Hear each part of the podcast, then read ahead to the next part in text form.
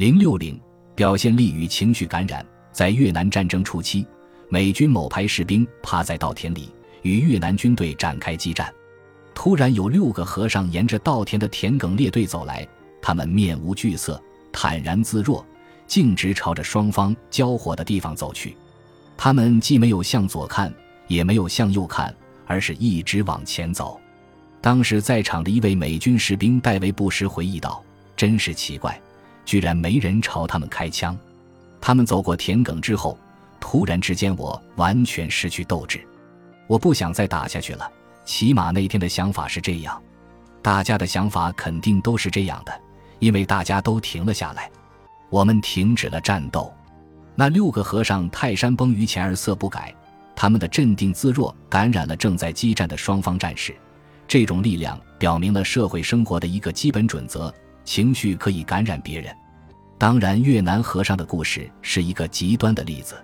情绪感染在大多数时候是非常微妙的，是一种无声无息、无处不在的人际交流。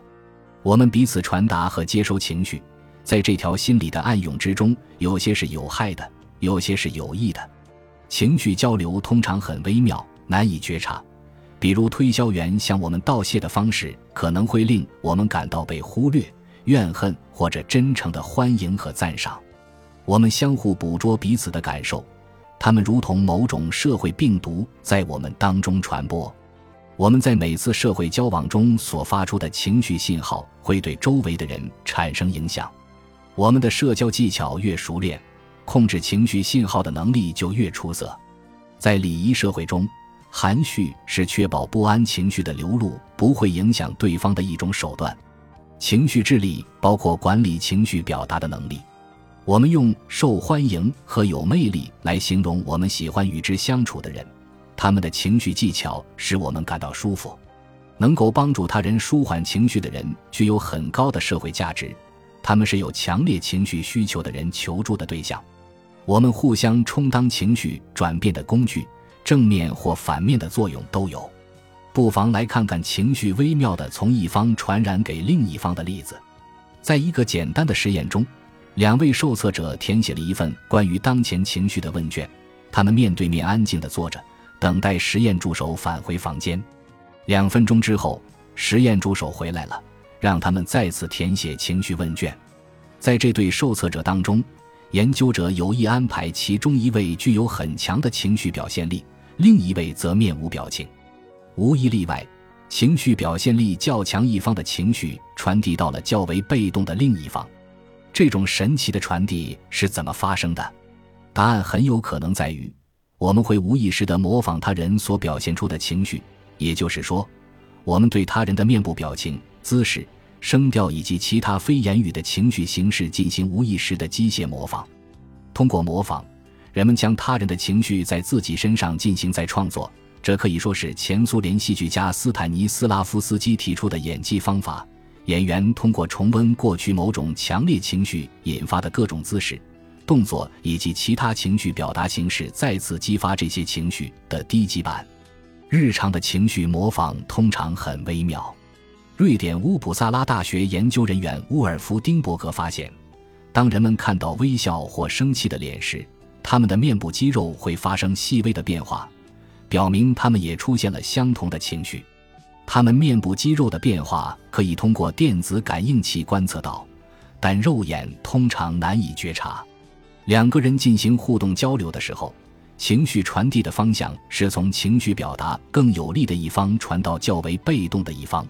不过，有些人特别容易受到情绪的感染，他们内心非常敏感，体内的自主神经系统更易受到激发。这种生理倾向使他们的情绪容易受到影响，他们会为煽情的电视广告落泪，而和一个心情很好的人随便聊几句，又会很快高兴起来。俄亥俄州立大学社会精神生理学家约翰卡乔波对微妙的情绪交流进行研究后发现，不管你是否意识到你在模仿对方的面部表情，仅仅看到别人表达情绪就会引发你同样的感受。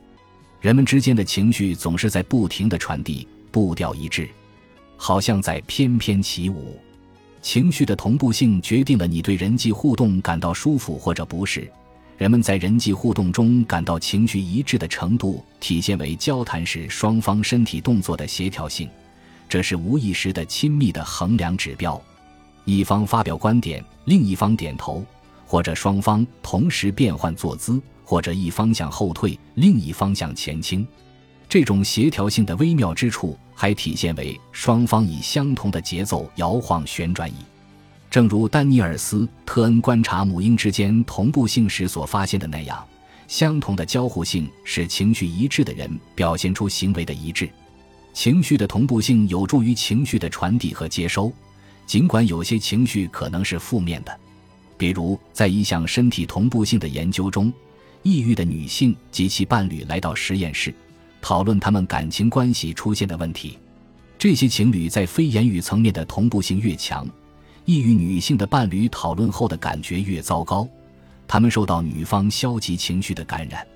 简而言之，不管人们感到高兴还是难过，他们与他人的身体协调性越强。双方的情绪就越相似，师生之间的同步性显示了他们的融洽程度。